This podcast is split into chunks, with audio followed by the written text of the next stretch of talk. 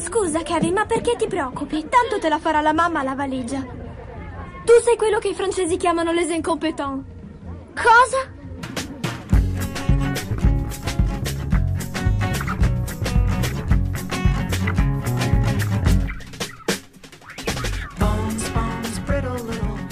Ciao gente, episodio 77 degli incompetenti. Le gambe delle donne.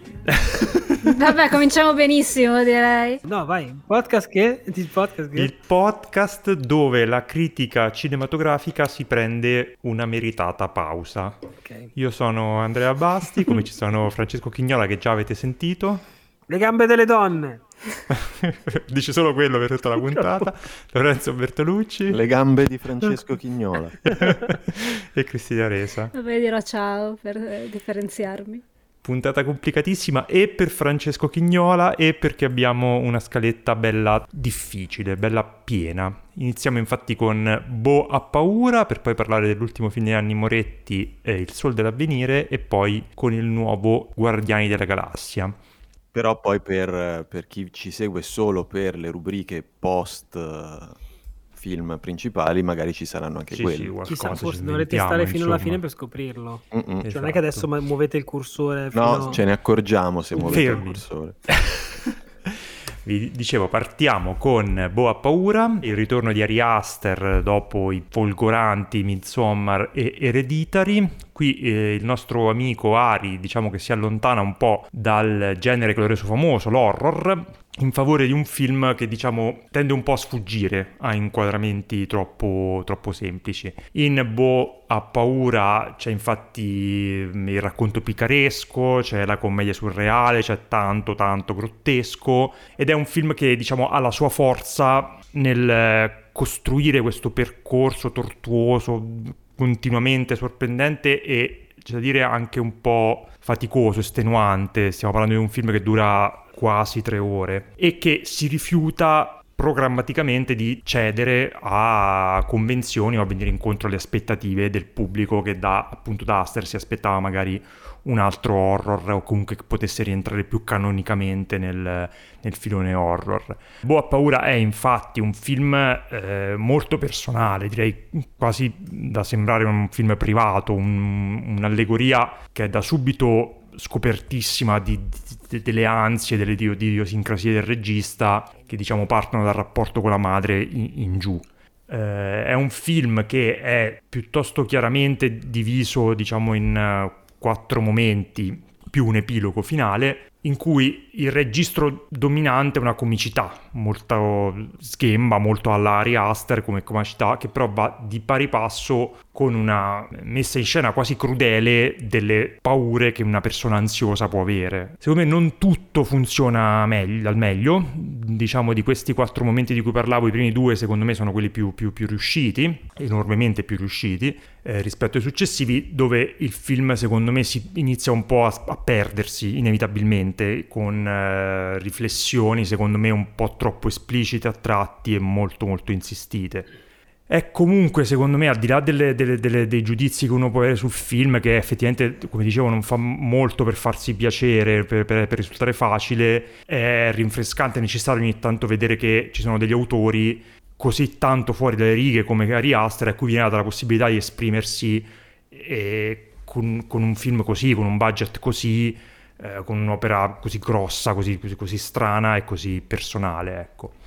Eh, mi taccio, magari vuoi, so, vuoi iniziare tu, Francesco, con... Eh, hai ragione tu, eh, io lo, lo definirei un film che mi è piaciuto molto, che non consiglierei al mio peggior nemico, eh, nel senso che bisogna essere un pochino preparati, quantomeno sapere che cosa, cosa ci aspetta aiuta, però eh, io sono comunque molto, molto soddisfatto per i motivi che hai detto tu, è sicuramente un film molto intransigente, molto libero, consapevole di essere mh, anche fastidioso, di poter essere fastidioso, e... però è un film che non mi ha mai non ha mai smesso di, di sorprendermi, eh, anch'io ne, ne vedo, vedo, vedo i suoi limiti, vedo che ci sono delle cose che... però non, non è un film correggibile, cioè non è uno di quei film che dici, ah se tagliavi 20 minuti al montaggio, è un film che è fatto così, è inchiodato al muro, prendere o lasciare, secondo me. E questo è un complimento per quanto mi riguarda perché è chiaramente un film che si, un, si vede che è un film che lui ha fatto come voleva, senza compromessi. Mm-hmm. Eh, ovviamente eh, bisogna vedere anche che, che tipo di che tipo di esperienza uno vuole fare in una sala cinematografica. Io, io, stesso molte volte preferisco che un film sia un po' più controllato, un po' più... i registi si, riescano a mettere dei, dei paletti qualche volta più di quanti vorrebbero perché poi alla fine vengono fuori delle cose migliori. Però se uno è molto bravo può trarre il meglio dalla propria incontrollabile furia creativa e secondo me quello che Aster fa sicuramente è un film che molto è un, è un ottovolante di, eh, di emozioni quantomeno perché dà l'impressione di essere un film poco compatto ecco. Però in realtà io poi ripensandoci nel corso dei giorni successivi l'ho trovato in realtà quasi tutto abbastanza sensato quello che fa nell'economia sua di, di, quello, che vuole, di quello che vuole fare. In realtà quando sono uscito dal film poi ne ho parlato tanto con alcune persone con cui l'ho visto e, e, mi sono reso conto che riuscivo a isolare come ricordo, diciamo, caldo del film solamente le cose più comiche del film. Io, tra l'altro, devo dire che ho riso molto e poi ho, ho però letto dei pareri insomma, in giro di persone che dicevano che trovavano molto inquietante che qualcuno potesse ridere non solo di certi temi, ma della stessa comicità di Aster. Sicuramente una questione di, di sintonia col, sì, col suo senso dell'umorismo, me. perché può essere molto, mm, eh, cioè ancora più del, della violenza oppure del certe, diciamo, chiamiamole, non dico lungaggini, ma perché non mi viene un termine migliore, è proprio il senso dell'umorismo di Aster che è la prima cosa che ti può scacciare a pedate da questo film, perché ti rendi conto che lui sta non è che sta cercando di farti ridere con cose che non dovrebbero, ma c'è uno scarto, o, o, ridi oppure sei fuori. Sì, poi secondo me la cosa particolare è che la sua cioè in, in, questo film, ma lo, c'erano anche elementi, secondo me, in Midsommar, soprattutto, ma anche, eh, ma anche un pochino in Hereditary, del fatto che lui riesce a far convivere la comicità con eh, la sensazione di estremo disagio in cui riesce a mettersi, sì. cioè le due cose convivono, soprattutto qui nel,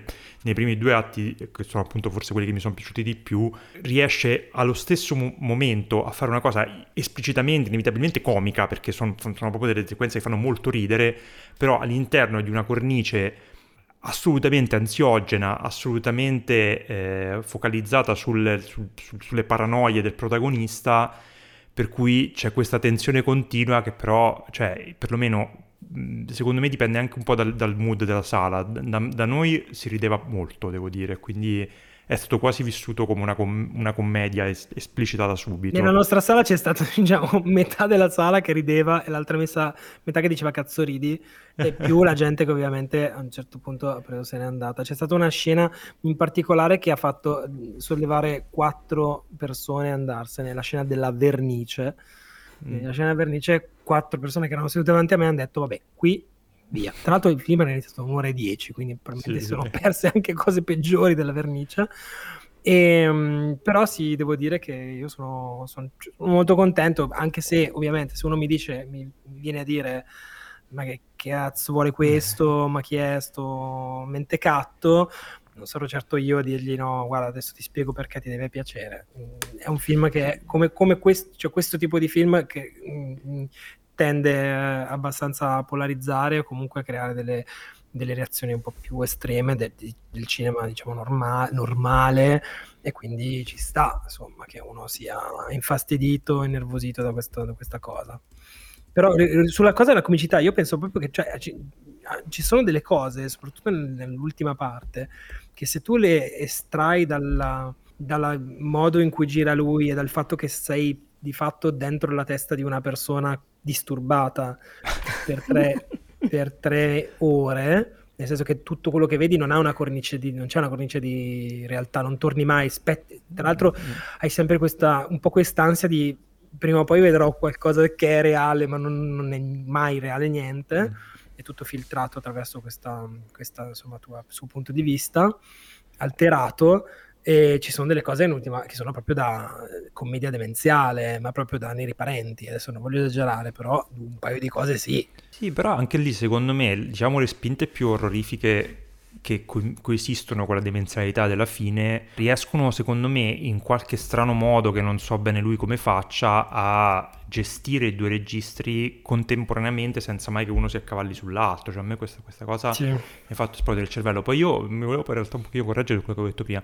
Cioè eh sì è vero che è un film molto personale molto una cosa privata però non mi piace molto quando leggo e sento che sarebbe eh, un Una seduta film di autoanalisi. una seduta di autoanalisi No. in cui dicono vabbè ma vai dallo psicologo invece di fare un film cioè nella misura in cui tutti i film in qualche modo lo sono per chi li scrive o li dirige insomma sono ovviamente una parte in, in cui l'autore si scopre e, e analizza parte di sé questo è un film che non è tanto il fatto che sia una cosa privata al tema, che magari lo, lo è, ma ci sono ovviamente delle, delle- delle tematiche universali sui rapporti familiari che sono sempre disastrati nei film di Ari Aster, o in questo caso eh, molti ci hanno visto alcuni stereotipi delle famiglie ebraiche americane in cui ci sono queste madri eh, controllanti e Sì. figli mai cresciuti, ansiogeni.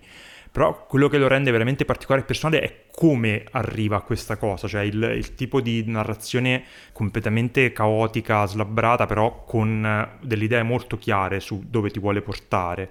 Che ovviamente per la prima cosa che ti viene in mente, perlomeno vedendolo, è, sub- è subito stato Lynch, ma comunque secondo me è anche un, un- del- dei, dei lincismi molto suoi, che lui ha fatto molto suoi e che non, fa- faccio fatica a trovare altri paragoni. Mi pare, Sì. mi pare che parlando, non so se ne ho parlato con voi, ma la cosa più vicina che mi ha ricordato è un piccolo film di cui abbiamo parlato in questo podcast anni fa, che era Greener Grass, che era anche questo un, un film completamente scombinato, che aveva lo stesso tipo di, di- di umorismo grottesco in cui non sapevi bene cosa dovevi provare, se dovevi ridere, disgustarti, essere eh, un po' allucinato.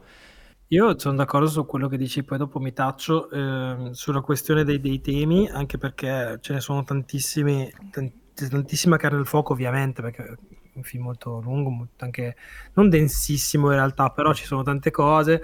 Una cosa che mi ha colpito in particolare è per esempio che la, la questione, questa immagine iperbolica della città ehm, pericolosa, tra virgolette, di quello del figlio che è andato a, a vivere in una città lontana da- dalla vita familiare, che è un, un- un cliché, diciamo, ma lui lo, lo spinge al massimo del volume, esagerando ogni singola cosa, tant'è che ti sembra quasi di trovarti in un mondo distopico, no? un futuro apocalittico, quando poi in realtà poi passando di- da una sezione all'altra ti rendi conto che non, insomma, non, stai, non è un film di fantascienza, voglio dire, in cui stai parlando, non è, non è Mad Max, ecco, però sembra Mad Max. Quello che dicevi tu, che lui fa molto bene, secondo me, è come riesce a slittare da un- una visione allegorica che tu non riesci a capire se stai guardando una, un- una iperrealtà attraverso gli occhi del protagonista o se effettivamente il mondo che abitano questi personaggi è fatto, è fatto in questo modo. E secondo me quello che ha fatto lui eh, molto bene se- è proprio rispetto eh, al- a come ha trattato la città nella prima sezione, eh, presentando una, una versione de- de- demoniaca, grottesca, assurda. Però quando poi scarta nel secondo momento va in- nel- invece nell'America più eh, middle class, eh, della, della periferie, del- delle casette delle schiera, è un orrore anche quello, nel senso Certo. che se rimaniamo sempre all'interno di questo incubo in cui non, non riesci mai a capire se sei su un piano di realtà o se stai continuamente sopra un'allegoria. Perché lui racconta tutte queste cose allo stesso modo, che tra l'altro sì, è un sì. modo che, come dicevi tu, io sinceramente non, non- non ha uguali, che non vuol dire che è il più bravo di tutti, vuol dire che non c'è nessuno che gira come lui. E tra l'altro, ultima cosa che voglio dire, secondo me lui gira veramente bene, ma non bene, Mm. benissimo, con un Mm. controllo del mezzo pazzesco, molto più elaborato, molto più sborone che nei film precedenti, che erano un po', un po' più, diciamo, legati anche ai meccanismi tradizionali, anche pur con le loro varianti e tutto quello che vuoi, però comunque erano dei film che potevi agganciare, ti potevi agganciare a Agganciare qualcosa, qui non ti qualcosa, agganci sì, un sì. cazzo. E qui soprattutto poi anche grazie al budget che ha avuto gli ha permesso di fare delle robe tipo, nel- forse la, la- la sezione che mi ha, mi ha- mi ha convinto meno è quella diciamo del teatro nella foresta, in cui però la risoluzione si accavallano praticamente app- appunto questa visione teatrale del, che, che lui stava facendo con una sorta di film di guerra, a un certo punto arriva ed è una roba meravigliosa quando riesca a gestire questo scarto repentino e, e in modo che poi appunto è anche lì divertentissimo.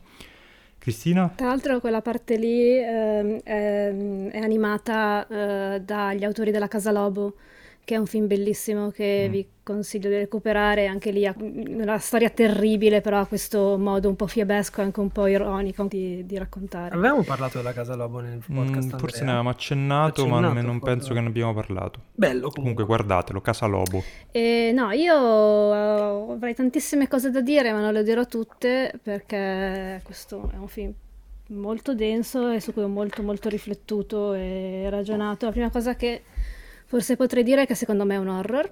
Ed è chiaramente un horror atipico per le modalità eh, e gli intenti e perché sostanzialmente si costruisce con i meccanismi formali dell'horror.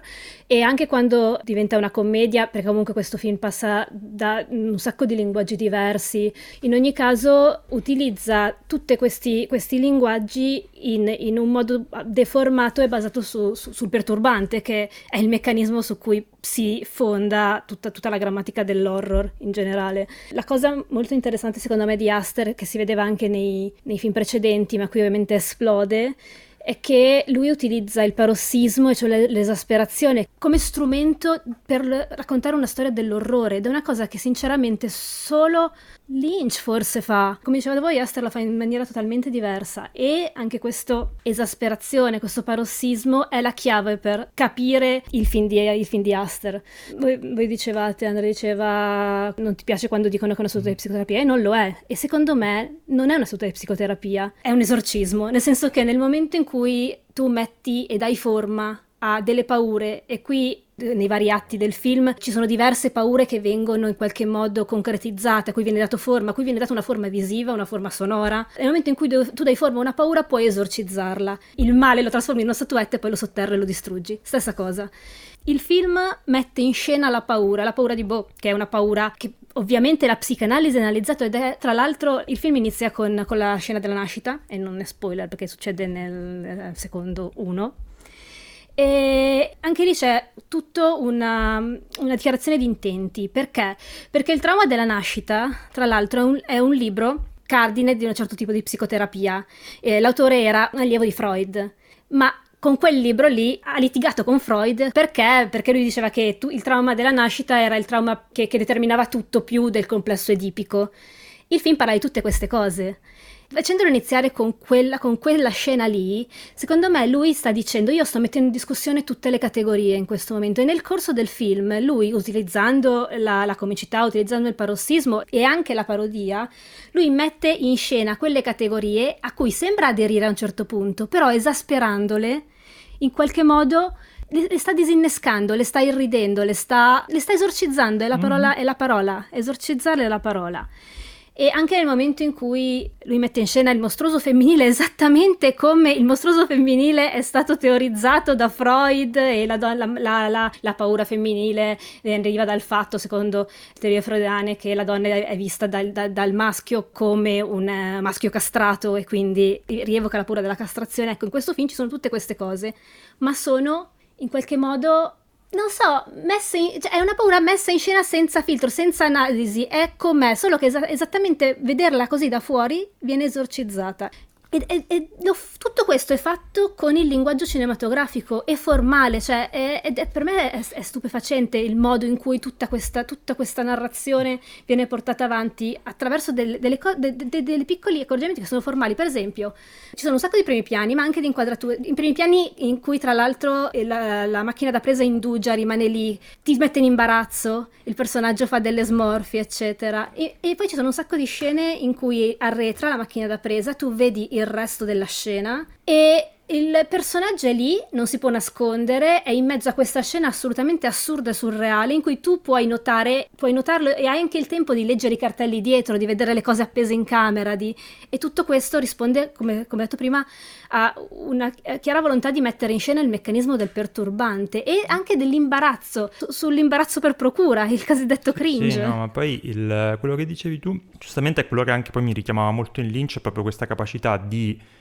metterti in difficoltà tirando, gestendo i tempi delle inquadrature in maniera assolutamente inaspettata, come quando, mi viene in in Eraser della famosa scena del- del- dell'ascensore che non, non- non parte mai, che ci sono sempre quei secondi in Esatto. più che ti mettono in difficoltà, insomma ti spiazzano, non sai bene come, come reagire e lui ha, fa quel tipo di, di, di, di lavoro lì sul, sull'immagine, sui tempi, sul montaggio.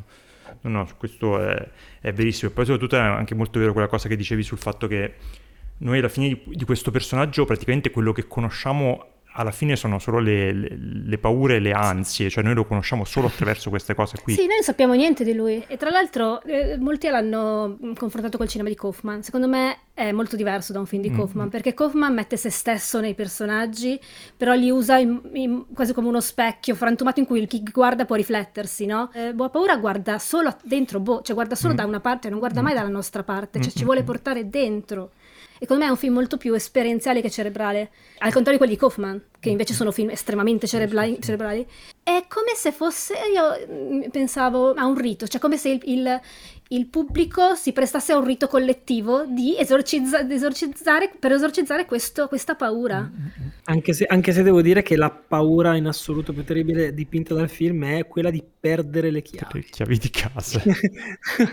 So, io sogno molto spesso che non ho più le chiavi. Ma anche la valigia, sinceramente. Cioè io quando lascio fuori dalla porta la valigia e dentro a prendere qualcosa, poi penso che qualcuno ha... Quelli, oppure... quelli che lui mette in una casa nella prima parte sono degli elementi cioè, di, in realtà di forte medesimazione che eh. creano tra l'altro poi quella sensazione di, di, di, di ridicolo, di, sarcasmo. C'è una parte della narrazione che è quasi fantoziana, cioè sì, sì, sì. Eh, sono le classiche cose che devo partire e mi si, mi si spacca la stringa della scarpa, capito? che sono gli elementi che ci sono nel corto del 2011, praticamente la prima parte eh, è ispirata al corto del 2011 che è un corto, secondo me, horror alla fine. Sì, che trovate poi su YouTube, credo, si chiama Boh, si chiama e basta. Però noi siamo stati troppo entusiasti adesso Lorenzo e smonta tutto, che era quello che era meno attratto dall'idea di vedere questo film, alla fine c'è andato, sentiamo che cosa ne pensa il buon Lorenzo. Eh, ma senti, sono contento che ne abbiate parlato voi a lungo perché non ne ho molta voglia di parlare di questo film, però vi racconto di una volta che dovevo prendere un aereo, ero un po' di, di fretta come sono sempre, anche se non era affatto tardi, sono uscito, sono salito in macchina e a metà strada verso la, l'aeroporto e guidavo, ho messo una mano sullo zaino per vedere se avevo preso le chiavi di casa, che è ovvio che ce l'hai, no? le tocchi per sentire per la sicurezza di, di, averle e non le trovate, continuavo a non trovarle, allora mi sono fermato in autogrill, non sapevo più dove fossero e allora sono tornato indietro e le avevo lasciate nella toppa della, della porta dall'esterno. Però non è entrato nessuno in casa. Nessuno era entrato, nessuno me le aveva prese, sono anche riuscito a prendere l'aereo. Bravo. Non, non per questo ho rotto i coglioni a qualcuno per tre ore. non ci hai fatto un film di tre ore, dici? No. Allora, il film è più bello che brutto e quando è bello lo è sia perché è veramente bello, come nella, nella prima ora, ora e venti, mm. che mi è piaciuta tantissimo, e poi alle volte lo è non perché effettivamente mi divertissi a guardarlo, ma perché in teoria capivo cosa stava facendo, quello che dite voi, cioè ti mette nelle, nei panni di questa persona, non si tira indietro e diventa estenuante volutamente, eccetera. Quello che gli perdono meno, cioè è ovvio che gioca con le aspettative e estenua il pubblico, mm. però c'è tutta una parte che ha una frenata grave nel ritmo e anche secondo me proprio nell'ispirazione di quello che racconta e come lo racconta, perché io sarò all'antica, ma eh, se, se metti un teatro nella foresta e inizi poi a rappresentare la vita di lui che guarda se stesso e si rispecchia in essa, eccetera, vuol dire che quella parte lì a me non piace. Cioè, no, no, no, sono, sono d'accordissimo. Infatti, secondo me, poi ti, ti, lascio la parola, è anche stato un, un peccato perché appunto c'era questo elemento del fatto che era fatto da, dalle persone che hanno fatto la Casa Lobo, che è un film meraviglioso. Sì, però, ma, io sono impazzito per la Casa Lobo, ma l'avevano fatto anche con una tecnica di animazione sì, diversa sì, da quella sì, lì. Quella, se, cioè, con i disegnini in rotoscopio li fa anche non c'era bisogno di chiamare due dal Cile che avevano fatto una roba in stop motion. Con 30.000 lire il falegname. Il mio falegname me lo faceva me, il mio rotoscopista. Tra l'altro fatico anche un po' a vedere il senso di tutta quella parte che dura comunque mo- molto, anche narrativamente. E boh, non ha... L'ho capita dopo che ho detto boh. Eh, Perché secondo te poi film non si riprende più da quella cosa? Sì, si riprende. Non, non mi ero ripreso molto bene io, però, perché cioè, era una, una, cosa che mi aveva veramente tolto da, dal film e ero lì che lo guardavo con braccia conserte dicendo ora o ti inventi una, un'altra ora come la prima, se no, bimbo mio mi hai perso. Nonostante ci siano cose molto belle e idee molto folli da una parte finale in cui lui ti, ti sfida proprio a dire vediamo se, se, se mi stai dietro adesso, che ho anche apprezzato per certi versi, però che il film sia un po' incalando di, di, di idee, di, di ritmo, di, ispirazione e anche di efficacia di quello che, che vuole raccontare è abbastanza evidente perché anche il finalone, diciamo quello sulla barchetta, non è il modo più, più intelligente che lui abbia usato per, per raccontare quel tipo di, di, di, esperienza, di sensazione che il suo protagonista prova, non è il più originale, non è quello più spiazzante, eccetera. Quindi il film, il film cala un po' per un film di questa durata e di questo tono, di questa spavalderia nel dirti ho fatto questo, vediamo se, se, se, se, ti perdo non me ne frega niente, è meglio per lui perché un po' mi ha perso effettivamente. Eh, però ecco, non, cioè, è il film più facile del mondo da uscire e dire mamma mia che puttanata, cosa che, eh, che molti hanno fatto. Molti hanno fatto, sì sì. Peraltro devo dire però è il pubblico che sono andato a vedere il primo di maggio al cinema, quindi magari ci poteva essere anche un po' di, di spettatore così che era andato lì perché pioveva ed era festa, eh, però sala de- dignitosamente piena non è volata una mosca mai. E Forse dormivano. Magari sì. no, quel, quella parte lì della, della, parte animata del film sembra una gag tirata per, un po' per le lunghe, cioè inizia come una cosa che dovrebbe durare un minuto e poi viene portata alle estreme conseguenze, ma dieci volte quello che pensavi sì, sì, che durasse. E a me ha divertito un po' questa cosa. Poi a un certo punto ho detto, vabbè, boh, mo l'abbiamo capito. Anch'io ho detto, mo l'abbiamo capito. Però secondo me non cioè aveva un suo, un suo, perché non è la cosa che mi ha, no, no, mi ha infastidito frenato particolarmente. guarda, lo, lo, ribadisco continuo a pensare che non ci siano parti superflue facciano tutte parte di un, di un, di un disegno molto, molto chiaro e, e, e, necessario insomma. Però obiettivamente se è un film che ha scopertamente lo scopo di dire ti esaurisco quella è la parte in cui veramente arriva a un, a un livello di, di sopportazione molto basso. Esatto, eh, ti esaurisce. Sì, sì, sì. No, però devo perché dire... È peccato perché poi quello che dicevo è che dopo ti, ci sono de, delle parti molto interessanti nel finale. A me l'epilogo sulla barchetta di Lorenzo è la parte che mi è piaciuta meno, secondo me. Quella proprio non mi è piaciuta, proprio devo dire. Però, diciamo, il, l'atto finale è, è, molto bello e c'è, c'è, c'è, spara, si spara delle, delle, delle, delle prove d'attori notevoli da parte di entrambi però ci devi arrivare prima sei stato veramente messo a durissima prova. Ecco. Io sono convinto che senza Patti Lupon o comunque senza un tipo di performance di quel, mm. di quel genere, l'ultima parte sarebbe stata, non dico fallimentare, ma molto più, molto più rischiosa. Cioè, Mm-mm. c'è al centro questa cosa, questa questo mono, diciamo, monologo, comunque una parte di recitazione molto forte, l'unica tra l'altro nel film, perché il film è molto visivo, molto fatto di, di montaggio, di immagini, di soluzioni visive più che di recitazione, poi c'è questa cosa isolata che funziona molto bene, forse proprio per questo, però secondo me quella è la parte più rischiosa per lui, anche se contiene la gag, la cosa che mi ha fatto più ridere in assoluto del film, che è quella della bara.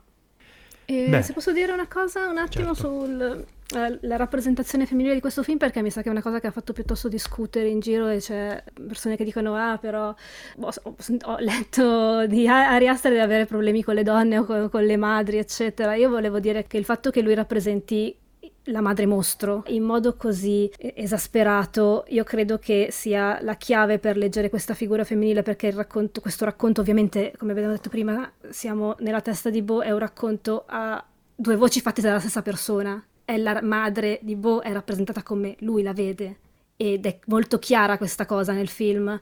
Nell'ultima parte che non, non, vi è piaciuta, però in realtà c'è la chiave di, questa lettura. Forse poteva essere messa in scena in una maniera più originale, sicuramente. Tra l'altro ha degli elementi simbolici che rimangono all'inizio del film ed è chiaramente così. Però il fatto che eh, Aster ha molto bene in testa tutte le teorie sul mostruoso femminile di Creed e sull'abiezione di Cristeva, le mette in scena esattamente come sono teorizzate, cioè le persone incontrano l'abiezione, l'abbietto nel momento stesso in cui nascono eh, e quindi identificano la madre con qualcosa di abbietto ed è questa cosa qui e le vengono disinnescate anche queste con quel finale lì. No, poi è, quello, poi è anche quello che dicevamo prima, cioè che è un film in cui non solo noi siamo nella testa di, di Bo, ma che l, queste ansie, queste paure di Bo deformano la realtà attorno a lui e quindi tu stai vedendo un, un mondo che è proprio un parto di, un, sì, di, sì. di, una, di, una, persona, non è un... Ed è molto chiara questa sì, cosa, cioè non è che eh. dice ah dovete pensarla così, questa mm. è, questo è il mio figlio, io penso questo delle madri.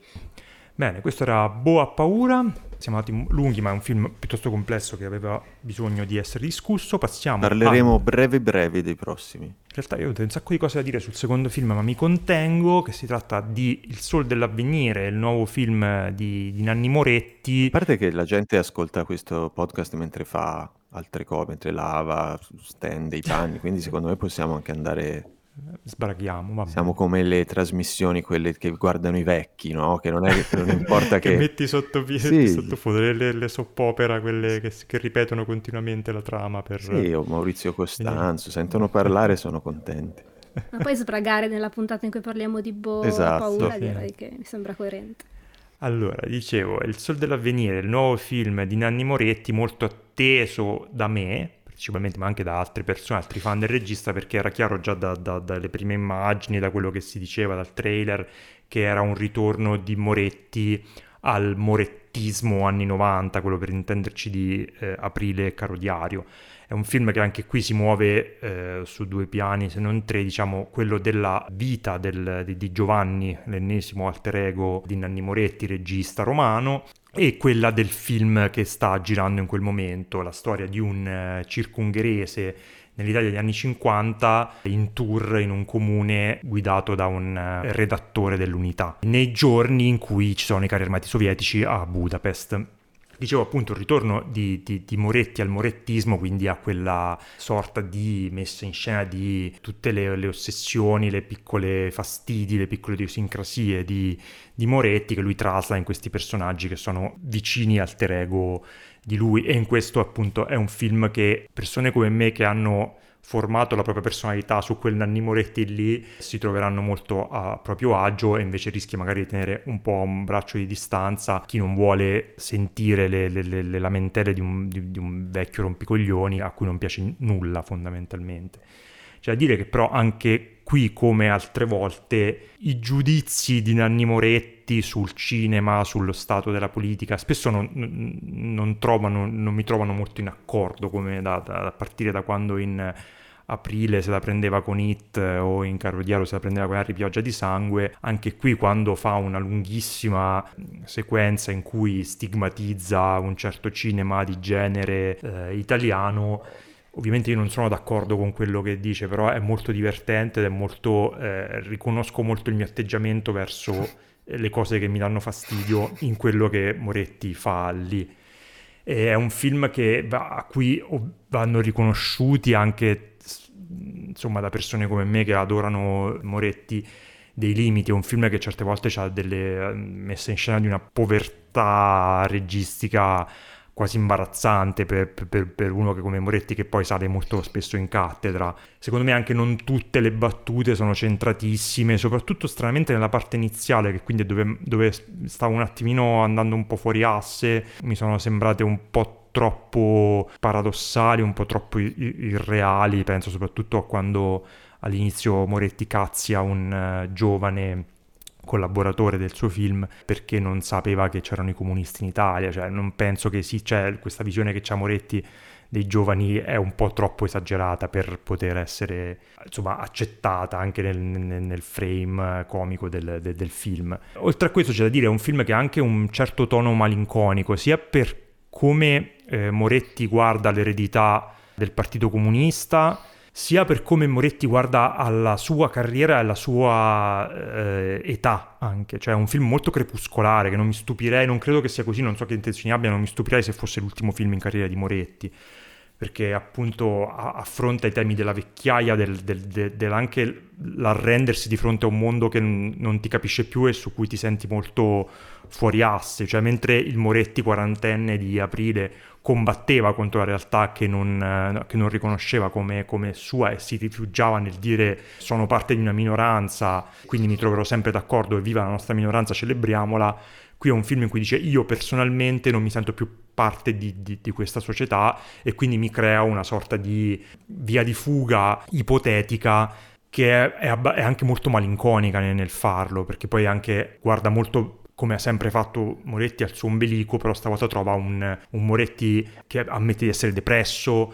che eh, pensa al suicidio, insomma, una situazione estremamente appunto malinconica, come dicevo. Chiudo dicendo che eh, mi sembra inevitabile vedere in tutta questa parabola che lui fa di mh, come il eh, Partito Comunista, da lui immaginato, vedesse l'invasione sovietica dell'Ungheria, non riesco a non vedere un parallelo di come eh, adesso il, quell'eredità eh, di sinistra sta guardando alla guerra in Ucraina. È ovviamente una roba che prende una posizione molto netta, però anche completamente disallineata con, con la realtà, cioè il, il, il comunismo che immagina Moretti è una via di fuga per lui, perché la storia è andata da un'altra parte, lui è una correzione della storia, è quasi per quanto lui detesti Tarantino, è quasi tarantiniana l'operazione che fa Moretti all'interno di questo film, è un Inglorious Bastards di, di, di Moretti fondamentalmente. Per cui sì, scusate, mi sono dilungato tutto, ma amo molto questo regista, devo dire mi sono molto commosso anche con questo film, nonostante sia molto divertente. E non lo so, Francesco, vuoi andare tu?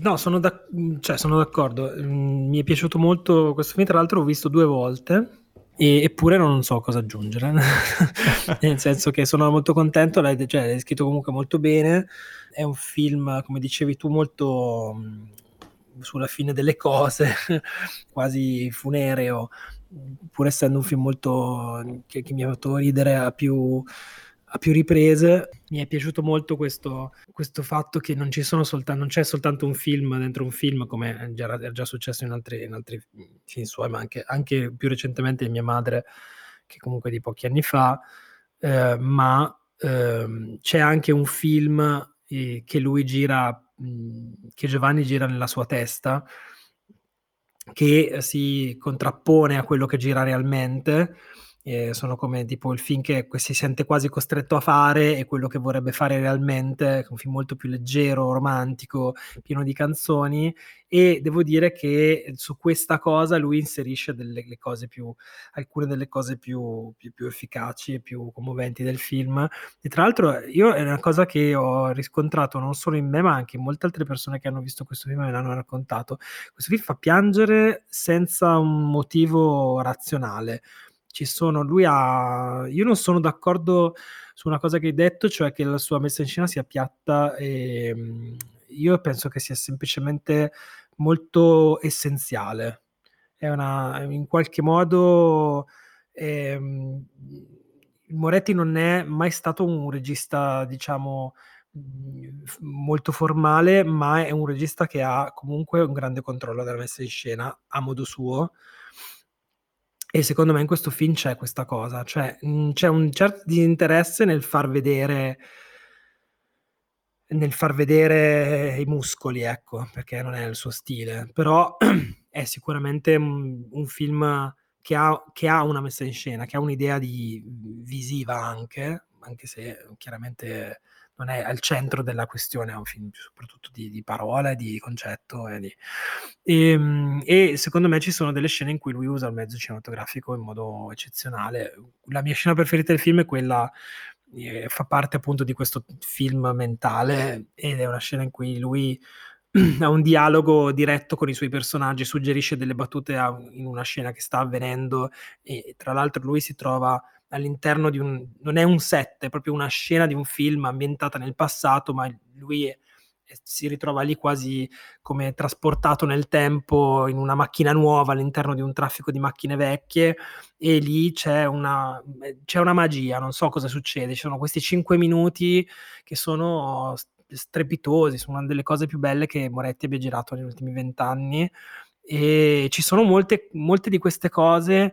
Eh, è la prima volta che l'ho visto l'ho lo, mi è piaciuto tantissimo tutte e due le volte che l'ho visto. La prima volta mi è sembrato un po' eh, più... Eh, le cose mi sembrano un po' più appiccicate l'una alle altre, meno organico e soprattutto non capivo molto il film nel film perché mi sembrava un, dico, un film di pupi avati ha tantissimo del film di pupi avati. La seconda volta che l'ho visto ho capito di più quello che lui stava facendo, come stava ragionando sul presente, come, e, e soprattutto il fatto che eh, come i, i, i personaggi, eh, il suo personaggio e il personaggio che interpreta Silvio Orlando nel film, nel film dialoghino tra loro, si rispecchino e evolvano, si può dire, evolvano eh, durante il film più o meno nello stesso modo. E poi dopo eh, chiaramente il film si, si, fa ricordare anche perché ha una serie di una ventina di, di, di, di frasi immediatamente quotabili, stupende e classiche sue e questa era una cosa che secondo me era un po' di tempo che non riusciva a fare così bene, cioè di tirar fuori delle cose che la settimana dopo eh, incontri il tuo collega alla macchinetta e gli dici oh ma i sabò, cioè capito?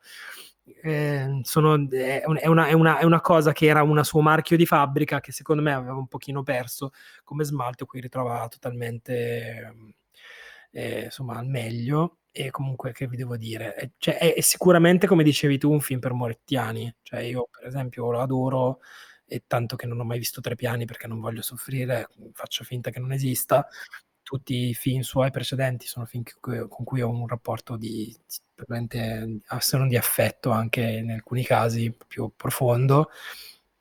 E quindi chiaramente per un morettiano questo è un porno cioè eh, ci sono delle cose proprio che fa, sono fatte per uh, parlano a noi direttamente proprio nel finale proprio in modo palesissimo eh, per come lui è uno che, che, di solito non lo fa ma qui ha cannibalizzato tutta la sua filmografia sì. da piccoli riferimenti come si chiama il circo che si chiama Budavari certo, come la, la coperta, la coperta che si mette di Sogni certo. d'Oro insomma c'è tutto un anche la cosa dei sabò comunque viene dalle scarpe in bianca insomma ci sono tutte le, le ossessioni noi, di un, di un personaggio barra regista che abbiamo imparato a conoscere attraverso i film, perché poi Moretti lo sappiamo è molto schivo, eh, non, nelle interviste sembra che trolli l'intervistatore, insomma un, noi, noi conosciamo, il Moretti che abbiamo noi visto è Michela Picella i suoi, eh, insomma quello che è venuto poi dopo nei suoi alter ego e quant'altro, e quello è proprio un, un omaggio a, a quel Moretti lì, e però sarebbe molto autoindulgente in altri registi, ma secondo me lui è arrivato a un momento della sua carriera in cui può anche permettersi di fare questo. Ecco. Beh, lui è sempre e... stato così, cioè sì, sì. è un film estremamente coerente con, con, la sua filmografia, cioè è solamente sì. che non ti rendevi conto, cioè non c'era così tanto la sensazione di una persona che guarda il futuro e vede un muro e guarda il passato e è la tragedia, cioè è, è, veramente accerchiato in questo film dal mm. tempo. Mm.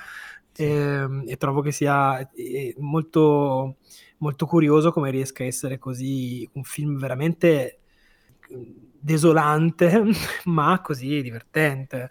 Cioè che alla fine è un, è un film che ti fa commuovere soprattutto perché ti dà la sensazione che ci siano degli sprazzi di, di, di vita dentro una cosa che si sgretola, come dire, no? Sì, sì, cioè tu non è no, che piangi è... perché sei triste, mai in questo film, piangi perché c'è qualcuno che si mette a cantare, per esempio, oppure a ballare, oppure perché vedi una faccia che ti solleva dei ricordi particolari. E... Sì, però poi tu ti rendi conto che tu stai guardando una fantasia che è, una, che è un, un, rifugio di una persona che vede nero. E in questo il, il titolo Il Sol dell'Avvenire è un, è un, tocco di genio, secondo me, pazzesco, perché capisci, è una gag che capisci quando finisce il film. Sì, cioè, sì, sì, che è un sole di carta, che è una roba che assolutamente poi, mm, non, non, non, ci crede neanche lui. Ecco. E comunque la cosa che dicevi della critica, cioè è, hai detto, hai fatto gli esempi giusti, cioè anche quando lui, come dire, svegliava di notte il critico per per leggergli Legge la sua recensione di Harry Pioggia di Sangue, noi ai tempi amavamo Harry Pioggia di Sangue, quindi dicevamo, però non questo non ci ha mai impedito di amare Moretti, ecco. E allo stesso, stesso, modo io trovo che una delle cose più divertenti del film, a parte tutta la sequenza in cui lui si ritrova sul set a bloccare le riprese per una notte perché trova che la violenza nei film sia immorale, ma ehm, la eh, tra, tra, tutto una delle cose che ho trovato più divertenti è l'immagine di questo regista che mh, mm, è totalmente impermeabile alla, alle sue critiche, ha sempre questa faccia contenta, questo tono di voce squillante. Non so chi è il, chi sia il, uh, l'attore che lo, che lo, interpreta, è molto bravo secondo me, è, un, è, una, è, una, cioè, è una parodia che contiene secondo me anche un, c'è un livello di c'è una perculata però anche un po' affettuosa non è secondo me neanche troppo cattivo è come per dire sì, sì, sì no, ma è, è, cioè... è, palesemente si è addolcito anche lui nel modo di fare proprio nel, nel, fatto che anche cioè quello che una volta la sua reazione del tuo personaggio era prendere a schiaffi la persona che lo intervistava adesso fa una faccia basita in cui proprio capisci proprio il suo disallineamento rispetto a, alla realtà che vede sì. e si, insomma eh, accetta questo, sì. questo suo essere io, eh, avevo, fuori dal mondo. Avevo il timore quando avevo visto il trailer, il trailer era carino, però il film se non l'avete visto è decisamente migliore del trailer, il trailer mm. secondo me depistava un pochino sui temi del film. Eh, che fosse una cosa tipo Boris 4, cioè tipo una cosa in cui lui doveva fare un film prodotto da Netflix. In realtà Netflix è cioè le, le, piattaforme ci sono all'interno del film per tipo 5 minuti, sì, sì. però anche lì costruisce una, uno sfottò di questo sistema che secondo me è molto efficace, molto divertente. E... Sì, Lorenzo? Ma eh, mi è piaciuto come a voi. Il fatto è che, visto che lui ha sempre fatto eh, se stesso tramite alter ego per tutta la sua carriera, a parte varie insomma, eh, deviazioni, però le cose per cui lo conosciamo sono quelle.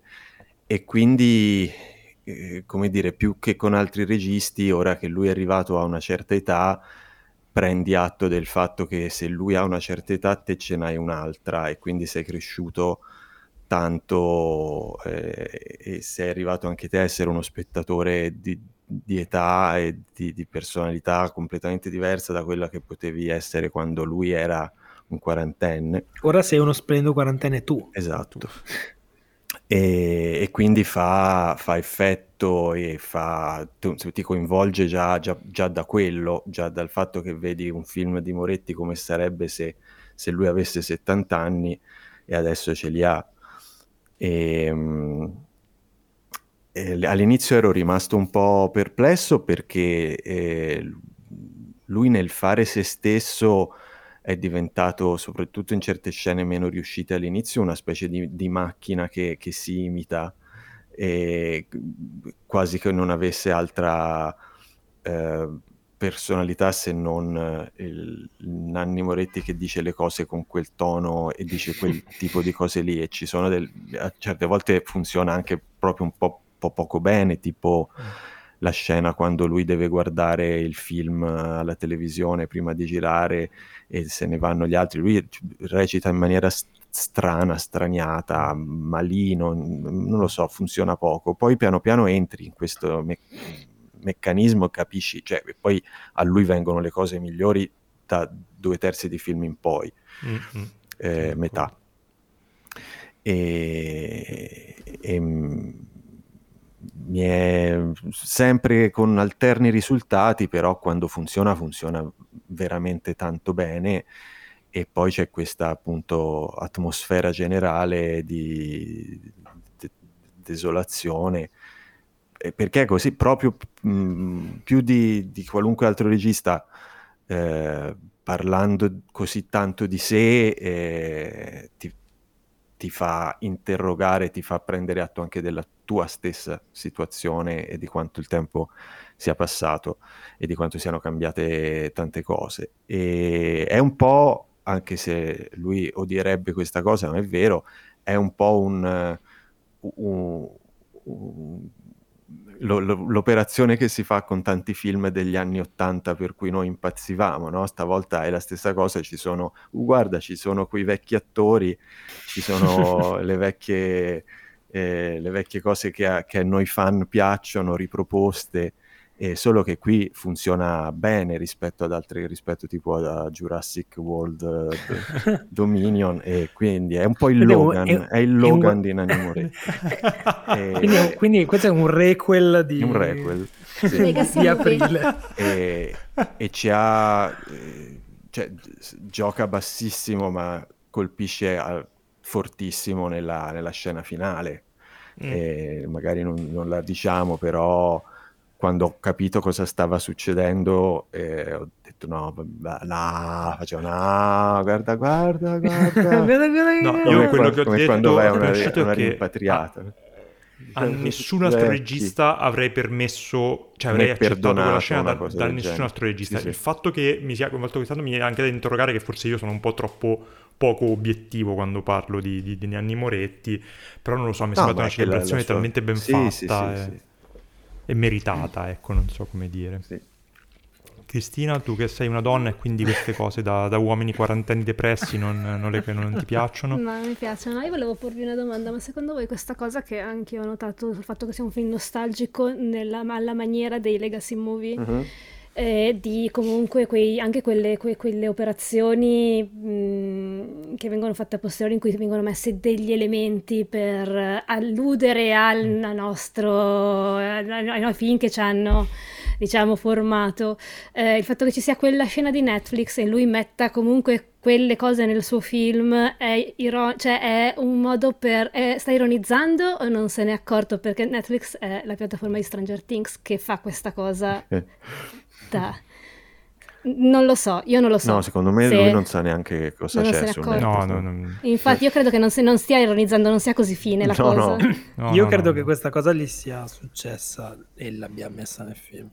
Semplicemente così ah, com'è. Quindi non, è, non c'è... Così com'è. mi dice, guarda che sai che le stesse cose le fanno su Netflix eh, sì, le serie esatto. con le sparatorie. E le...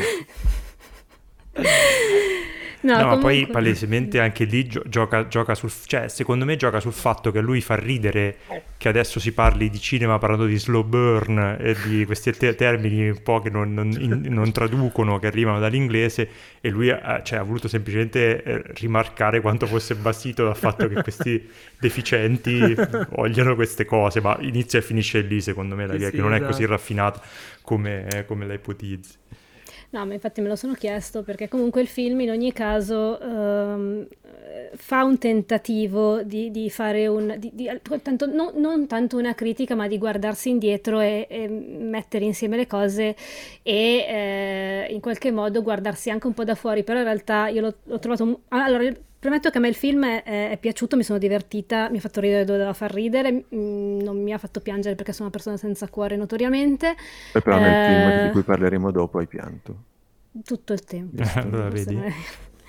Però eh, diciamo che l'ho, l'ho trovato molto autoindulgente, cioè la critica che c'è non colpisce mai, cioè proprio non è per questo che è stato fatto il film, ovviamente, però mm. c'è un, c'è un sostrato di critica che comunque non è, è, è, più un ah, guardiamo i bei tempi perduti, ah, sono invecchiato, ah, uh, che, belle, che, belli che erano i, i tempi andati.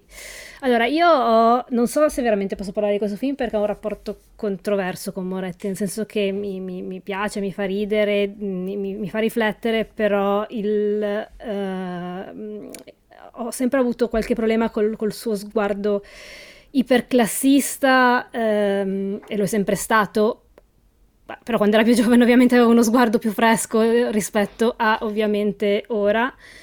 E questa sua mm, eh, questo giudizio che sempre ha nei confronti delle nuove generazioni e anche delle nuove forme espressive è una cosa soprattutto per quanto riguarda anche il cinema è, lo so che non, non serve eh, ehm, avere la stessa idea di una, di una, persona per apprezzare i suoi film, infatti io mi diverto, però è proprio qualcosa che io che è molto lontano dal, dal mio dal, dal, dal, modo in cui io intendo ehm, diciamo il cinema e le altre arti es- espressive. Eh, quindi faccio un po' fatica a non, dopo che ho riso alla battuta, guardar, guardare al di fuori e dire cazzo però è questo il problema della sinistra che viene da quella esperienza lì ed è per questo che siamo al, nel punto in cui, ora non voglio fare, non voglio fare politica, però è un, il, è, è, è, Moretti è classista, eh, si sa. Eh, in questo film lo è come può essere un uomo di 70 anni che comunque si ripensa alle sue esperienze e ci vede degli errori, però non così tanto. Cioè, non però so sai come... che sai, sai secondo me e qua secondo me c'è una, c'è una fine del più. Tu parli del fatto che lui comunque guarda indietro ai bei tempi andati e così, ma in realtà lui sta guardando a dei tempi che non sono mai stati. Cioè no, lui, certo, gu- però... lui, guarda a una, a una sinistra che non è, non è, mai esistita no, ed è quella che lui esistita. avrebbe voluto che sarebbe stata e non è stata. E questo in quel modo informa anche mh, come lui si senta rispetto a a, a, quello che ha detto e ha e propagandato per, per, anni, nel senso che sta, cioè sembra un po' lui dire eh, non, alla fine non è servito a niente, le, le, quello a cui io credevo, l'idea di paese che avevo, l'idea di società che avevo, di futuro che avevo non si è realizzato, allora fammene immaginare uno che non c'è mai, che non c'è mai stato, ecco. Sì, però eh, a parte il fatto che questa sembra, è, vero che ha nostalgia di un passato mai, mai vissuto, tipo l'ontology in questo Eh. film, Eh, però è vero anche che lui si pone sempre su un piedistallo rispetto a questa cosa, questo è quello che volevo, se fosse, se si fosse, se fosse successo questo tutto sarebbe andato bene e i Eh, giovani sì. di oggi non sarebbero così e a me questo atteggiamento un po' infastidisce a posteriori, nonostante io non sia una giovane d'oggi, sinceramente. Eh, No, no, poi fa, fa età. ridere soprattutto pensare che cioè, Nanni Moretti divenne famoso poi per eh, quel famoso scontro con Monicelli Esatto. in tv e adesso è diventato È diventato è Monicelli. diventato Monicelli però cioè, secondo me lo è anche consapevolmente cioè nel senso si è molto, si è molto appoggiato poi al, al piano piano a questo personaggio che andava invecchiando e diventava eh, quello che una volta magari avrebbe combattuto Eh, però cioè nel senso poi sbaglio, non la smetto di difendere, difendere Monetti. Cioè, eh, c'è, c'è da dire che per quanto oh, palesemente so- sovrapponiamo il personaggio di Moretti a quello dei suoi personaggi, e, e- cioè sovrapponiamo il regista Moretti a quello dei suoi personaggi, e quindi diamo per scontato che quello che i suoi personaggi dicono e pensano è quello che Moretti Beh, dice qui però non è come Ari Aster, qui lo sappiamo che quello che Sì, dice sì, pensa però Moretti. Nel senso, secondo me c'è lo spazio per poter dire eh, una difesa che si può fare dicendo, vabbè, però lui sta mettendo ormai in scena da, da decenni un personaggio che ha quel, quelle, quel- quegli atteggiamenti lì, che ha quelle idee lì, quelle rigidità, quel, quel senso di, di superiorità che, che ha sempre avuto. E sarebbe, cioè, una, non riuscirei a immaginarmi un altro Moretti, ecco, questo è quello. no, e ma per infatti- fortuna non l'ho trovato, ecco, questo è quello. Ma infatti è assolutamente un film morettiano e, e tra l'altro però lui lo mette in scena come un eroe tragico, però eroe. Ed è Mm. quello, e- e- boh, secondo me eh, la, la- la- la critica è sempre bonaria, è sempre, c'è sempre un occhio, di- un occhio, cioè veramente autoindulgente è la parola, anche autoconsolatorio anche un po' secondo me. Un po' è vero, per esempio, quando lui fa i suoi rant in macchina mentre lo portano nei posti, chi è con lui in macchina lo guarda sempre con aria com- tutto Sì. sommato Ah, questo- questo vecchio matta- mm, Ma sì, ado- Mattarelli. ador- adorabilmente imbronciato, no? Quando Che invece... spero che è quello che le persone pensano quando vanno in macchina come cioè io per questo riesco a proiettare molto Eh, Moretti, anche se non sono Ti senti d'accordo- preso in causa? anche se non sono d'accordo con quello che dice è come, come lui si pone di, di fronte al mondo che è un po' una cosa in cui io mi, mi- mi- mi ritrovo tantissimo Che ci eh. ritroviamo anche noi, Andrea. Mm, vero. Io voglio dire altre due cose, poi mi placo. Uno è che a me è piaciuto molto, eh, incredibilmente, perché a me Margherita Bui non piace mai, invece il personaggio di Margherita Bui l'ho trovato quello forse più interessante per l'arco narrativo, perché tra l'altro mette eh, sul piatto un- un- il tema, cioè è il personaggio che è- è- è- esplicita il tema che è il tema principale, è uno dei temi principali di questo film, nonostante Moretti lo neghi e non è che, cioè che non è un film d'amore che non parla d'amore, infatti cioè, questo film parla anche d'amore e infatti eh, le, le scene, quelle del film nella sua testa, come, come diceva Francesco, sono secondo me le più riuscite e quelle comunque anche a livello di, di- di coinvolgimento emotivo mi hanno più coinvolto e quel- ed è bizzarro che queste scene, che poi sono quelle, eh, quelle anche legate al- alla musica, alle canzoni, che sono quelle più popolari, siano quelle secondo me in questo film più riuscite in un film che comunque come sempre nei film Uretti prevede che si, cioè, traccia delle gerarchie culturali tra le cose invece le scene più popolari sono quelle più sincere e più riuscite secondo me. Io voglio dire una cosa a Margherita Bui io ho sempre sostenuto per nessun, non è un'opinione così forte sinceramente che ehm, Nanni Moretti sia molto bravo a dirigere Margherita Bui perché in tutti i suoi film in cui lei ha recitato negli ultimi anni sono praticamente tutti. Sono, non so neanche se c'è in tre piani, però eh, sì, in, ecco, in, in, Mia Madre, in Abemus Papam e, e, soprattutto nel Caimano lei era stupenda. E anche qua veramente molto, molto, molto brava, devo dire. Tra l'altro da un regista che di solito le donne le dirige malissimo, notoriamente, secondo me, e invece Buir, insomma, fa, fa una sua enorme figura. E quello che mi chiedevo è, eh, sapendo gli scazzi con eh, Laura Morante, eh. secondo me Laura Morante si è presentata in Sabò qualche volta. e lui gli è rimasta questa cosa qui e ha voluto traslarla nel personaggio di Barbara Bubulova. Vabbè. Bene. Anche lei mi è piaciuta molto, è molto divertente. La... Sì. Lei e Orlando, vabbè, sono un po' più, diciamo, fuori dal, fuori dal film, sono molto comic relief, abbastanza, per, cioè sono protagonisti soprattutto di scambi divertenti, ma sono molto bravi e poi funzionano bene anche in quel film di Avati che lui gira. È palesemente un film che vive del, del, dell'idea che tu hai e delle aspettative che tu hai di un film di Moretti, così, cioè il fatto che poi nella sua testa faccia un film con le canzoni, che è una cosa che lui ha nei suoi film ha sempre voluto cioè, sì. fare, insomma il fatto che Silvio Orlando fa il personaggio nei film di Nanni Moretti, cioè ormai è quasi una, una maschera ormai del, del, cinema italiano, Silvio Orlando nei film di Nanni certo. Moretti. E il fatto che insomma ti ritrovi in una situazione mh, così familiare per me è stato proprio una rivelazione.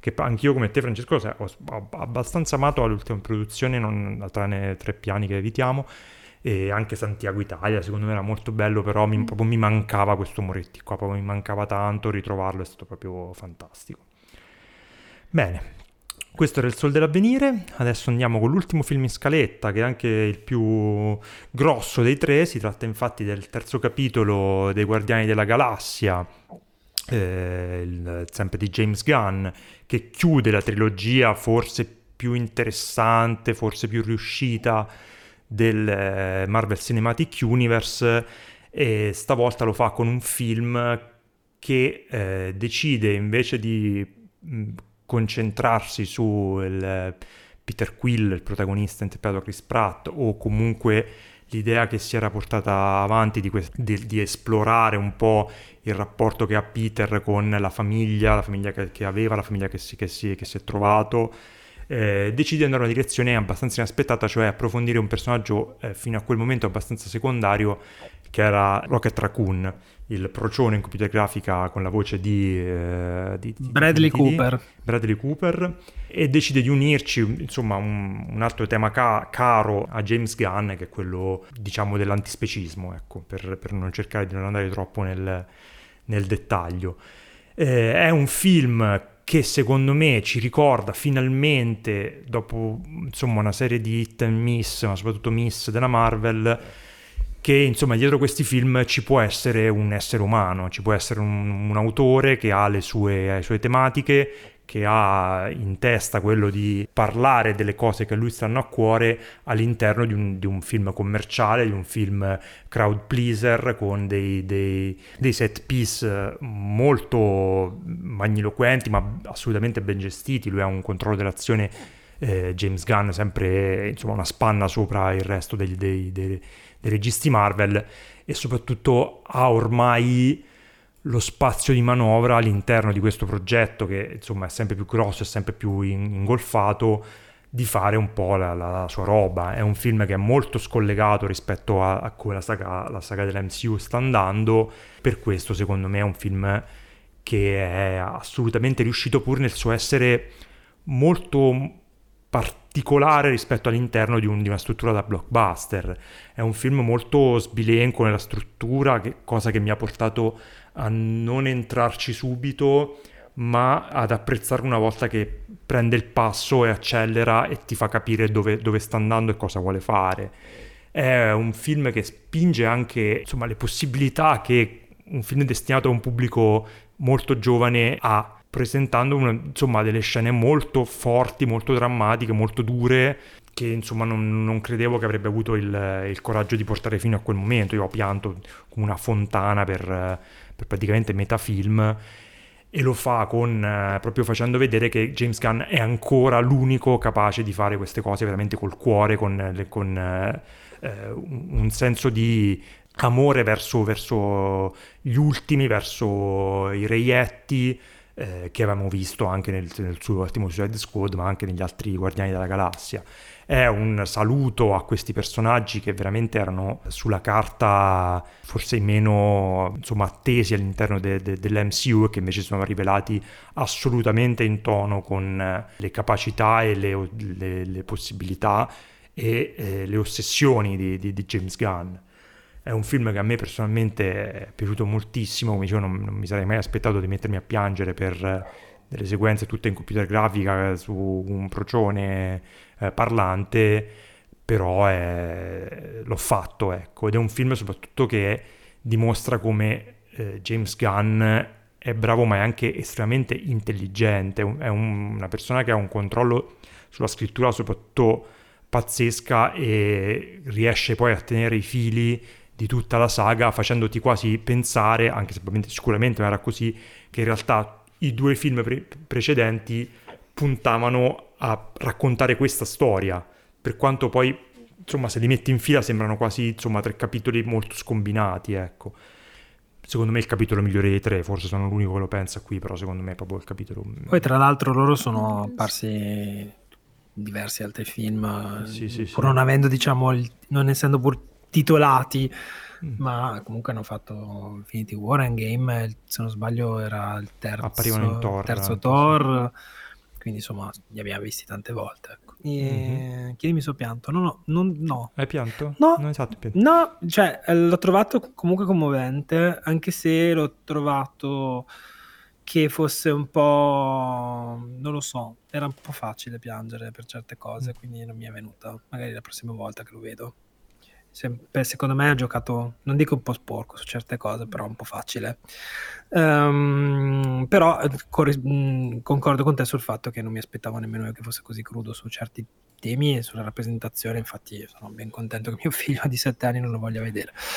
e, um, detto questo, eh, devo dire che sono contento, l'ho detto più volte in questo podcast, che eh, una delle cose che mi, da, cominciava, da, cominciava, da, un bel pezzo a darmi veramente noia il fatto che i film della Marvel, dell'MCU fossero uh, degli episodi di una roba per cui devi aver visto cento altre cose, mentre invece qui diciamo che se tu hai visto i loro film, più ovviamente i due Avengers, ma non li ha visti, cioè non esiste credo nessuno al mondo che non li abbia visti, sei a posto. E questo è un film mm, estremamente autoconclusivo che aiuta anche senza bisogno di fare troppe pippe di spiegoni e di riassuntoni, aiuta chi non si ricorda niente a entrare nella storia senza abbastanza facilmente in modo agile, lui è bravo a fare questa cosa, non, non, non appesantisce con, con uh, Previously on uh, no, no, Guardians of the guarda, Galaxy. Ci, ti, ti, interrompo un secondo perché ci pensavo che quella cosa mi fa sempre molto ridere che diceva Lorenzo che spesso la, i, i, film Marvel, specialmente gli ultimi, hanno il momento PowerPoint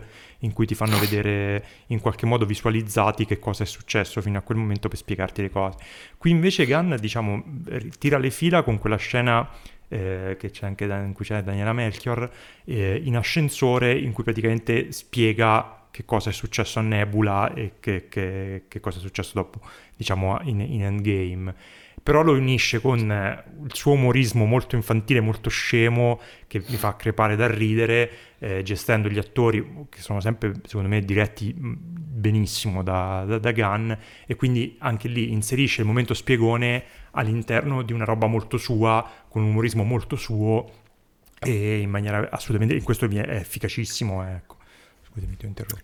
No, io volevo dire, visto che comunque il film è molto bello e mi è piaciuto, eh, andrò magari, vi dico tre o quattro cose che non mi hanno convinto del tutto, ma prendetelo con le pinze perché in realtà cioè, comunque è un film che mi ha assolutamente soddisfatto. E, e tra l'altro cioè, eh, veniamo da una fase di, disastrosa della Marvel e mm. tra l'altro anche dal punto di vista del mercato c'è un, disam- un, disamoramento. Questo è partito bene ma è uscito da due giorni quindi non è difficile mm. fare dei calcoli. Poi si sa che i Marvel fanno subito il botto il primo weekend poi bisogna vedere se non crollano. Però secondo me questo andrà benino. Ant-Man, l'ultimo Ant-Man è andato molto male. È andato probabilmente negativo e, ehm, e eh, questo è un film che ti fa un po' ricordare come può essere un bel film dell'MCU eh, qui veramente non puoi dire niente. E, ehm, secondo me sì, certamente merito James Gunn, però è merito anche appunto di personaggi ben caratterizzati e un cast che secondo me è veramente molto, molto cioè, perfetto anche nei personaggi secondari, eccetera. Poi mi sono devo dire che i singoli personaggi e le loro storyline mi sono piaciute quasi tutte, il rapporto tra di loro molto, molto divertente, tenero, è un film molto, molto pucci.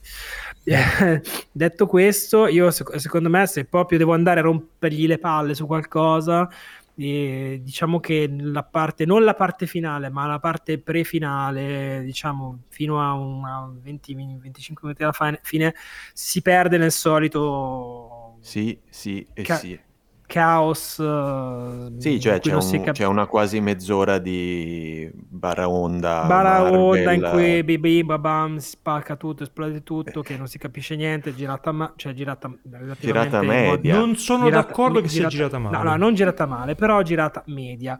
La differenza solo che qua, e di solito quei Marvel tu dici vabbè, tanto sono fatti tutti così.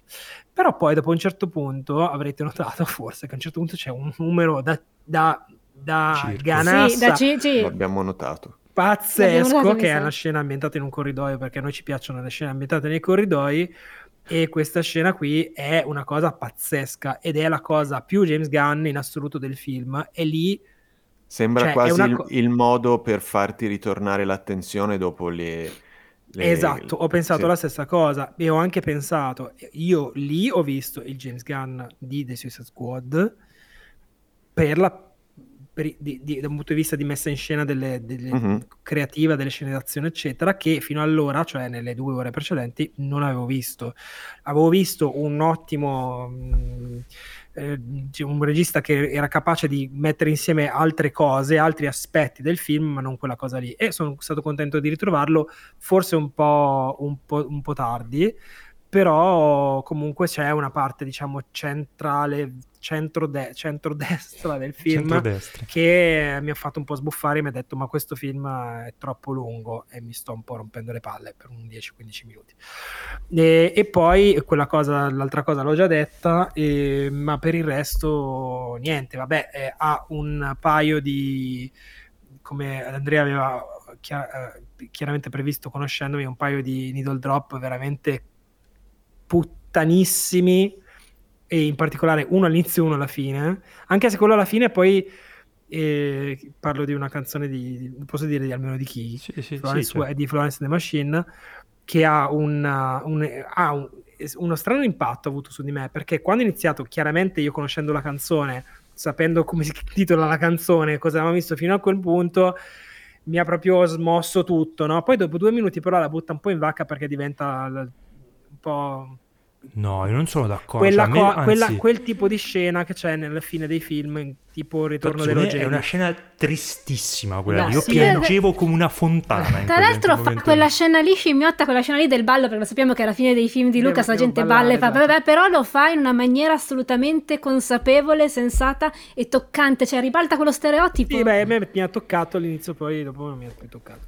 E invece là, all'inizio è, cioè, è fantastico. L'inizio è, è, ancora più puttana. Non, vi dico, non ve lo voglio dire. Quella è la canzone con cui apre il film. È veramente la più, più sì, di più, così non poteva essere. Esatto, però scopertamente il manifesto di tutta la sua esatto, trilogia. Quella canzone. È, esatto, ed è perfetto. E mentre dicono le cose senti che stanno, sta parlando dei personaggi, il testo mm. della canzone, c'è un momento in cui loro dicono una parola della canzone mentre, su, mentre mm. c'è la parola nella canzone è fatta in un modo veramente... Mm al bacio quella cosa lì, no, quindi bravo. è proprio intelligente, guarda. Sì, assolut- assolutamente. Una...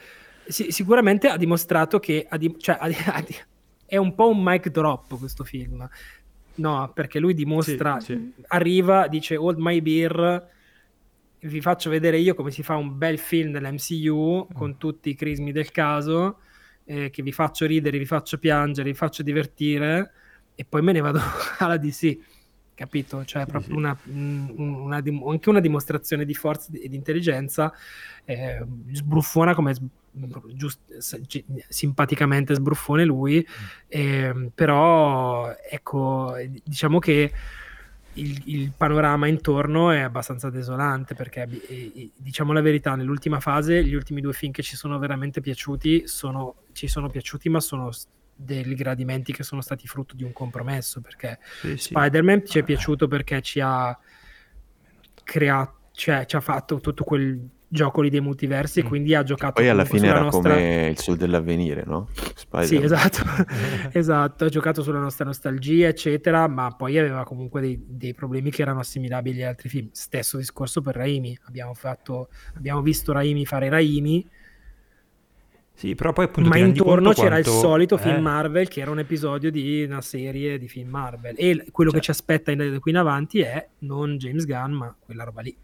Eh, perché poi infatti, mh, cioè, mi dicevo, quando parlavamo di, di, di Sam Raimi nell'ultimo Doctor Strange, diceva ok, qui c'è, c'è stato un palese braccio di ferro tra la visione di Raimi e quella magari della casa di produzione, quindi nei momenti in cui lo vinceva Raimi eravamo molto contenti. Sì.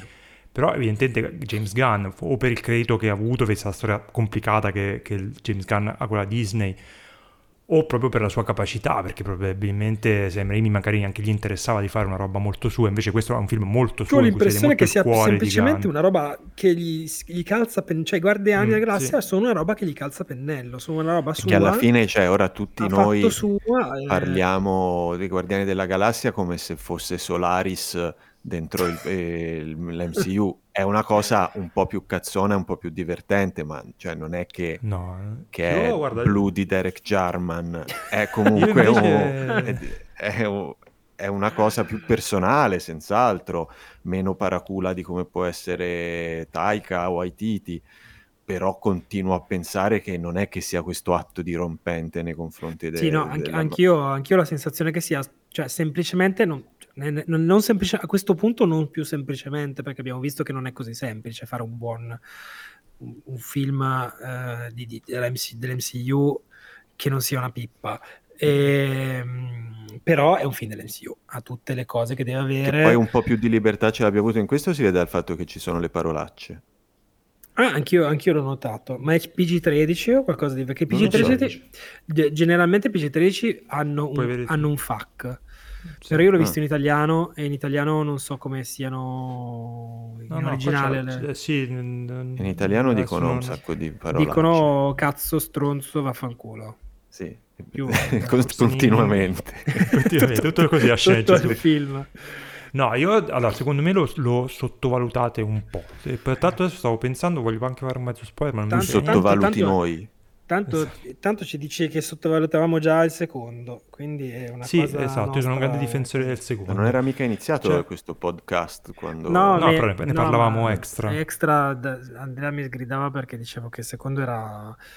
Che era No, mi ricordo che la film, cosa che ma- dicevate era tipo una- un po' sempre la stessa cosa. Io non mi ricordo niente se non eh, i titoli di testa del secondo. Io ho visto un Il recap... secondo parla per- del papà. Un recap e vedendo il Il recap papà. eh, mi sono ricordato di più o meno di cosa parlava. Mm-mm. Però No, poi è ovvio che... decisamente che- meno memorabile del primo. Ecco.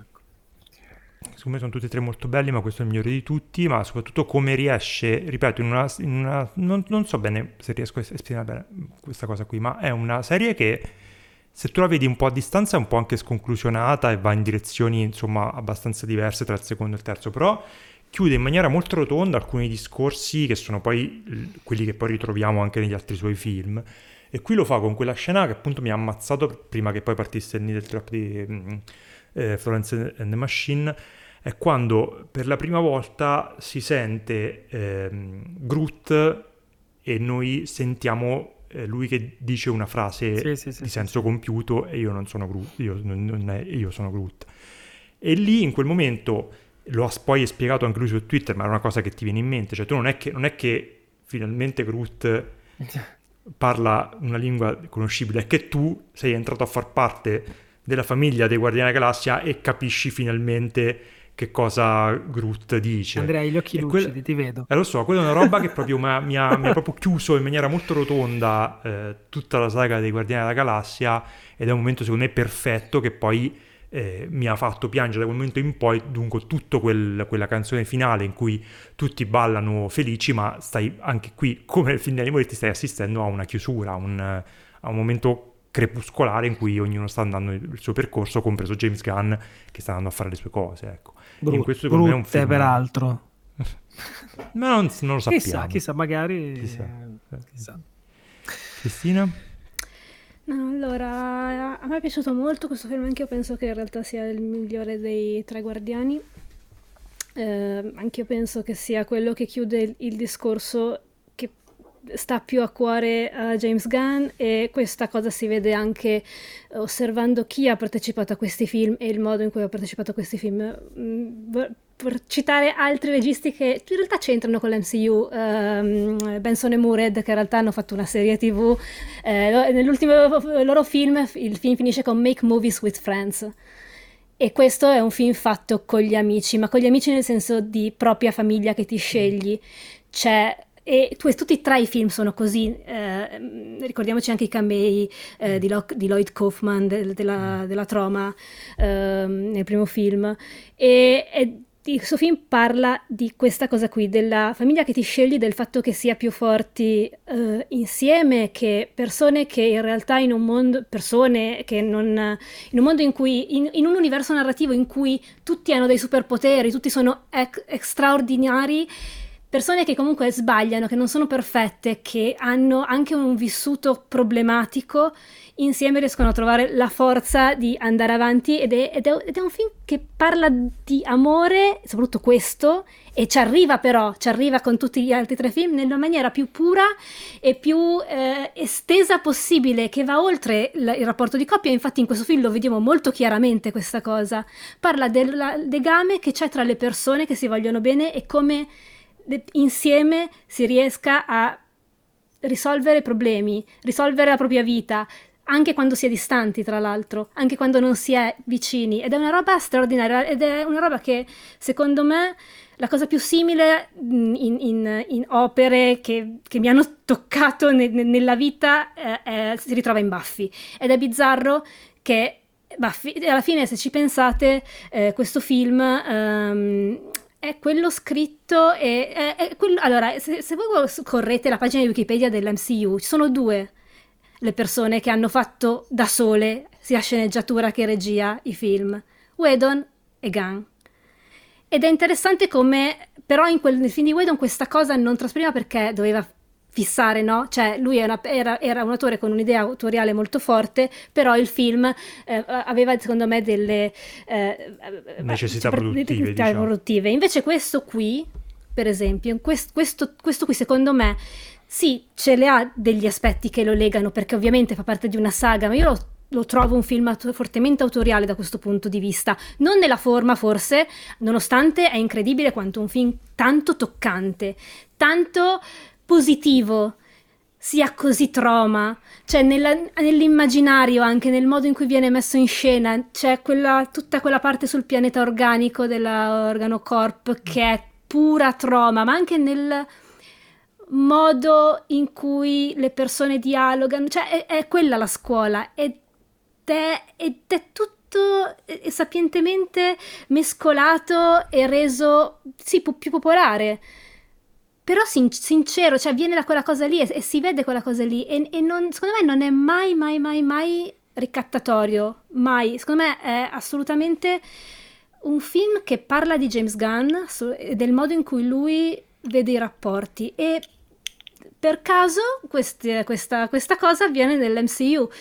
Però è vero che cioè io non ho veramente questi personaggi, cioè io voglio bene a questi personaggi, può succedere qualunque cosa, io vede- vorrei vedere altre avventure di questi personaggi perché com- cioè, è riuscito a creare un legame vero, te, quanto- per quanto mi riguarda, con questi personaggi. Con tutti gli altri personaggi dell'MCU non, non c'è nessun legame, sinceramente. Io non provo nessun legame, nonostante, vabbè, Endgame, a piangere, a... però io a questi personaggi voglio proprio bene per come sono e per come loro interagiscono tra di loro. E questo lo si fa con una scrittura assolutamente eh, calibrata e consapevole di quello che stai facendo. E è bravo Gunn. No, e poi bravo. penso, per dare di nuovo torto a questi altri due cattivoni che sono nel podcast con noi, che anche ehm, per quanto vogliate dire che comunque eh, deve essere un film che poi rientra in alcuni canoni, in alcune...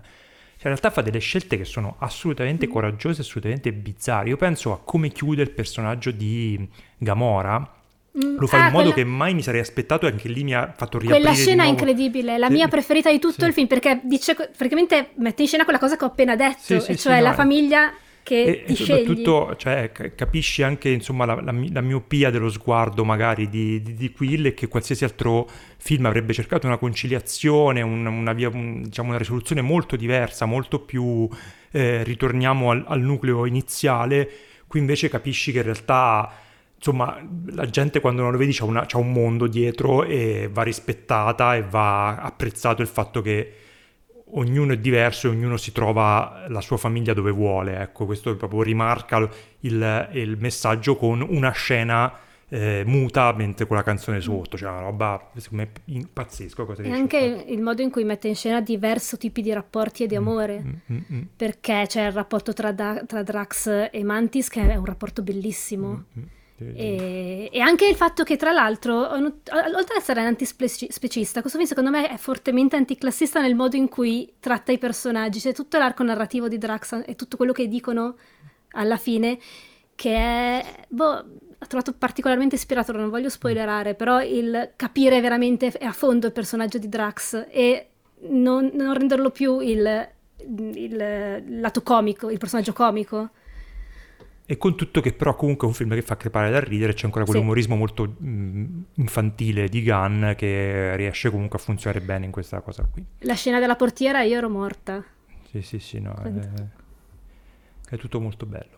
E- ah, ma anche a livello eh, di messa in scena ci sono un paio di ambienti, tr- il pianeta organico, ma anche la, la terra che sembra quella del dottor Mabuse, cioè quella terra un po' bizzarra che è, è- veramente Io interessante. devo dire che me, mi- ovviamente mi sono piaciute molto eh, production design, eh, insomma scenografie e soprattutto character design è un- sono tra le cose più, più interessanti del film, soprattutto quando ci costruiscono sopra delle cose appunto come la controterra Mm, mm. o cose così. E mm, sì, queste sono mie- qual è la scena della portiera? La portiera int- intesa come La portiera della portinaia? Deve- macchina de- della portiera famiglia della di macchina. Pipistrelli. Portiera della macchina della fe- Oh, l'ho visto oggi Eh, pomeriggio. Nebula non riesce a aprire Non la a- portiera. Ah, ok, ok, ok, ok, perfetto, perfetto, ce l'ho. E a me la gag che mi è piaciuta di più è quella del divano, invece, che Vabbè, Cioè, 5 quella minuti tutta, prima. la, tutta la scena, tutta la scena in casa di quella famiglia Sì, è... sì. Sì, sì, Sì, molto bella. Ma infatti io quando è iniziata quella cosa lì eh, mi, mi si erano alzate tutte le antennine perché eh, non mi aspettavo assolutamente una cosa così concept, diciamo, a quel punto. E mm, mi ha colpito molto, è durata meno di quello che speravo. E poi mi ha depresso molto come è finita. Ehm, però è molto forte, cioè molto, di- molto efficace quella, quella sequenza lì. Poi io non so se c'era nei trailer, che poi non guardo mai i trailer, però Si Non vedeva qualcosina, ma non no- c'era. mi, aveva, mi ha completamente spiazzato, l'ho trovata Si vedeva la, la- la- la gag del pallone all'inizio, si vedeva nei trailer. Certo, ovviamente è un discorso molto spiattellato, cioè non è che Sì, sì, Sì, non è, non però è- sapete non è- No, vabbè, cosa? no, va Ma bene, non è- va bene, non è perché- raffinatezza Però, che- però sapete cosa? Nella scena proprio finale, nella scena finale, tutto quello, cioè, eh, eh, deve essere molto chiaro il fatto che non è un film, è un film positivo, ma non è un film ehm, che no- no- no- non si rende conto di come è fatto il mondo, perché nella scena finale c'è eh, Rocket che dice una cosa eh, quando sono con noi, vabbè, vabbè, chi, chi l'ha visto se lo ricorda e mette, e mette tutto in prospettiva, anche il fatto che qualsiasi esperienza e qualsiasi vita conta, che è il, il Certo, tema sì, sì, sì, del... ovviamente. Capito. e- Bene. Bene, Bene. questo era i Guardiani della Galassia, eh, ci è piaciuto Ci è con piaciuto. sfumature. Volume con tre. Ci è piaciuto. Continui a chiamarlo i Guardiani della Galassia, ma No, era tutto, erano tutti e tre i Guardiani della Galassia. Era un giudizio l'unico. guardando indietro. Sentite una cosa, ora siccome sono un'ora e 45, Mm. i casi sono due, o si fa una rubrica molto breve, cioè non parliamo di, di pillole di film su cui vorremmo dilungarci un po', oppure non si fa proprio. Io farei proprio tipo una frase. Una frase. Ce la facciamo? No. Dai, una frasetta veloce, vai. Allora, eh, Cosa... posso- Ma, ma, mm, non volete sapere come si chiama la rubrica? Sì, vai. La rubrica si chiama Tartufi di cinema. Con la C? Con la T, con la T, tartufi, perché Ah, noi siamo come degli orrendi suini che razzolano nel fango alla ricerca di prelibatezze rare, eh, proprio come mostruosi ab- aberrazioni. Sai come i genitori de- della città incantata? Siamo così e razzoliamo ci alla, anche esatto, alla ricerca di, di tartufi, però puntini puntini di, qui non Di veri, di, di cinema. cinema. Non tartufi veri, ma, Ma tartufi esatto, metaforici. Almeno il mio, mio- mio tartufino, il mio oro nero di cinema di, questo- di questa mm, puntata è, spero che forse ne parleremo, non lo so, però è Ennis Man, nuovo film di Mark Jenkins, di cui, mm, regista No, ne parliamo abbiamo- sicuramente, Eh, spero. vediamo. Regista di cui abbiamo parlato tipo nella puntata 4, credo, qualcosa del genere, che aveva fatto un film molto particolare, si chiama Bait.